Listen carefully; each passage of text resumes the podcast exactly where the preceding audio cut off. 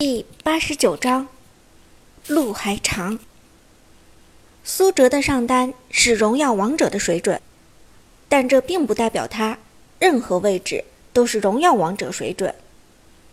他的射手可能只是达到了最强王者入门级的水准，而这在职业选手董方面前是不够看的。所以，这就是你和职业选手的差距。董方说道：“你想知道一个准职业选手入门的要求是什么吗？我现在可以将这个入门要求告诉你。你接下来的时间里可以用这个要求来规范自己，同时再考虑清楚自己要不要加入到职业战队中来。怎么样？”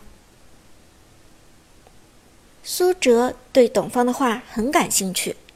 他想知道职业选手入门的要求究竟是什么？请说。苏哲点头道。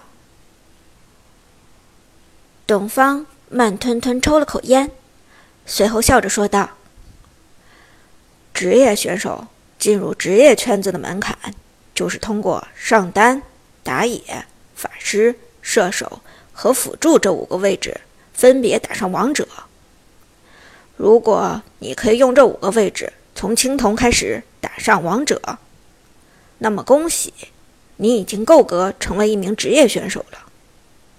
而如果你其中一个位置能够达到百星荣耀的水平，那么你几乎可以在一支职业队伍中站稳脚跟了。五个位置打上王者。苏哲虽然也猜到了这职业选手的门槛，但还是觉得有些夸张。不过，董教练，有些位置想上王者并不轻松吧？比如说辅助位，这个位置很吃队友。如果排位赛碰到的都是一些扶不起的阿斗，那么用辅助岂不是一辈子都上不去王者了？其实每一个位置都很吃队友。但如果你达到了一定的境界，每一个位置上王者又变得容易了。你的上单拥有着职业级的水准，但是你对其他位置上的了解还不够深入。职业赛是五个人的游戏，五个人之间任何一环都不能出现失误。想要成为一名职业选手，你就必须加深对其他几个位置的领悟和了解。警方说道：“明白了，关键在于对其他位置的领悟和了解，对吧？”苏哲终于明白这个做法的意义。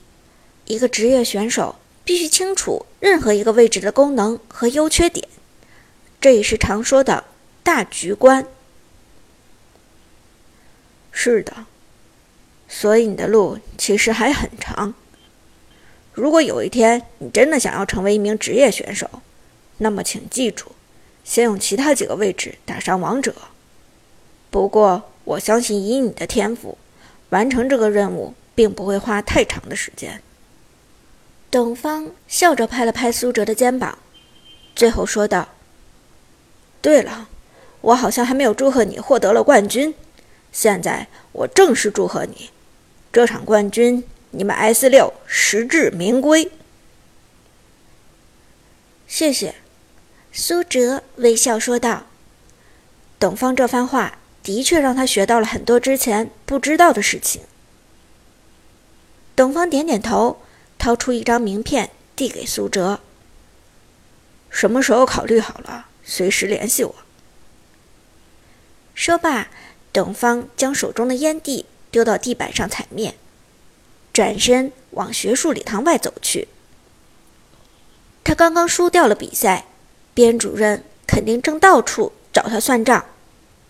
董方是个机灵家伙，绝不会在这个关头跑回去送死。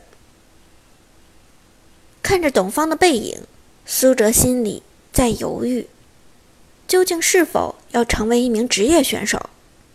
他现在还拿不定主意。小哲哲。这时，一个熟悉的声音响起，伍兹从阶梯教室里跑了出来。听天野他们说，校队教练找你有事。咦，校队教练他人呢？伍兹四处打量了一番，却并没有看到董方的身影，只剩下一股浓郁的烟味，和地上散落的烟灰和烟蒂。别找了，他刚走。苏哲道：“不在学术礼堂了。”哦，他找你有什么事情吗？伍兹好奇的问道。他和我交流了一些关于王者荣耀的事情，还问我有没有兴趣做职业选手。苏哲道。听到苏哲的话，伍兹立即开心问道：“有这么好的事情，是不是校队教练也很欣赏你？”“嗯，算是欣赏我吧。”苏哲笑着说。那你还等什么？去做职业选手呗！校队教练之前就是职业选手，肯定有很多人脉吧？让他帮你介绍到职业俱乐部里。以你的实力，肯定会飞黄腾达。伍兹兴奋地说：“他甚至可以预见到将来苏哲的成功。”不过苏哲却笑着轻轻摇了摇头：“没那么简单的。”想成为职业选手并不容易。董教练刚才给我留下了一个挑战，只有完成这个挑战，我才有资格成为职业选手。什么挑战？对你来说应该很容易吧？挑战就是，除了用上单之外的四个位置打上王者。苏哲回答道。什么？伍兹闻言一怔：“从青铜打到王者吗？”“嗯，是的。”“那你岂不是要上四次王者才行？”伍兹一脸绝望地说：“我连一次都上不去，你要上四次！天哪，这教练疯了吧？”苏哲笑着摇头道：“不是疯了。”这是成为职业选手的门槛而已，所以说，想要成为职业选手，我的路还很长。伍兹皱了皱精致的小鼻子，摆手说道：“算了算了，这么麻烦的事情，明天再考虑吧。咱们先去吃庆功宴，大家都饿坏了呢。”苏哲哈哈一笑：“对对对。”吃饭才是正经事。庆功宴选在了一家烤鸭店，整个店面的装潢都是新中式的风格。伍兹订了一个包间，由于现在已经是晚上，所以店面里的客人并不多。S 六的几位功臣们凑在一起，摩拳擦掌的等着烤鸭上来。决赛耗费了大家太多体力，每个人都迫不及待好好补充一下营养。伍兹全程笑吟吟地看着大家，这一刻他终于可以享受胜利的喜悦。不过在队友之中，伍兹的目光更多的还是落在苏哲的身上。说起来，整支 S 六队伍都是苏哲提议组建起来的。如果不是苏哲，绝不会有现在的 S 六。伍兹明白，眼前这个男生为自己付出了多少，他心中对苏哲的行为除了感激，还有感动。从组建战队一直走到决赛，只要有苏哲在，他心中就有一种踏实的感觉。看着苏哲。认真盯菜单的侧脸，伍兹居然有些入迷。哲嫂，哲嫂！这时，陈天野突兀的声音把伍兹打断：“哲嫂，别死盯着苏哲了，我想吃炸酱面，能不能帮我点一份炸酱面？”啊！伍兹终于从沉迷之中回过神来，掩饰的说道：“谁死盯苏哲了？谁死盯着苏哲了？你说什么？什么炸酱面？”陈天野嘿嘿一笑，旁边小伙伴们也都笑而不语。伍兹和苏哲的关系，明眼人都看得清清楚楚。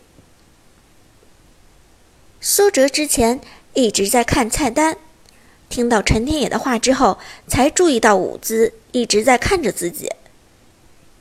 虽然大家的关系都已经很熟络了，但他多少还是有些羞涩。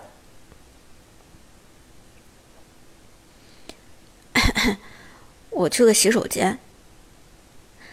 为了掩饰自己脸上的红晕，苏哲起身说道：“毕竟被大家围在饭桌上调笑有些太久，苏哲可不想沦为大家的笑柄。”从包厢出来，苏哲就沿着这家饭店散步。饭店的大堂有一条很长的走廊，其中红砖绿瓦、翡翠琉璃装饰的很有古典中式风格。在走廊的尽头是一个小型的许愿池，许愿池中洒满了硬币。